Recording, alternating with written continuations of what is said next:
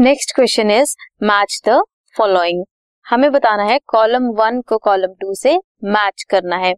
Operculum parapodia scales combs plate radula hairs choanocyte gill slits ये column two में से किस किस की फीचर है?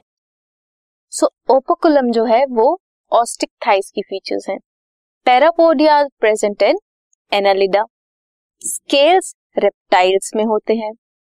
Combs plates are present in ctenophores whereas radula are features of mollusk. Hairs are present in mammalia choanocytes porifera में होते हैं एंड गिल स्लिट्स जो होती हैं वो साइक्लोस्टोमेटा या फिर कॉन्ड्रिक्टाइज में होती हैं this podcast is brought you by Hubhopper शिक्षा अभियान अगर आपको ये पॉडकास्ट पसंद आया तो प्लीज़ लाइक शेयर और सब्सक्राइब करें और वीडियो क्लासेस के लिए शिक्षा अभियान के यूट्यूब चैनल पर जाएँ।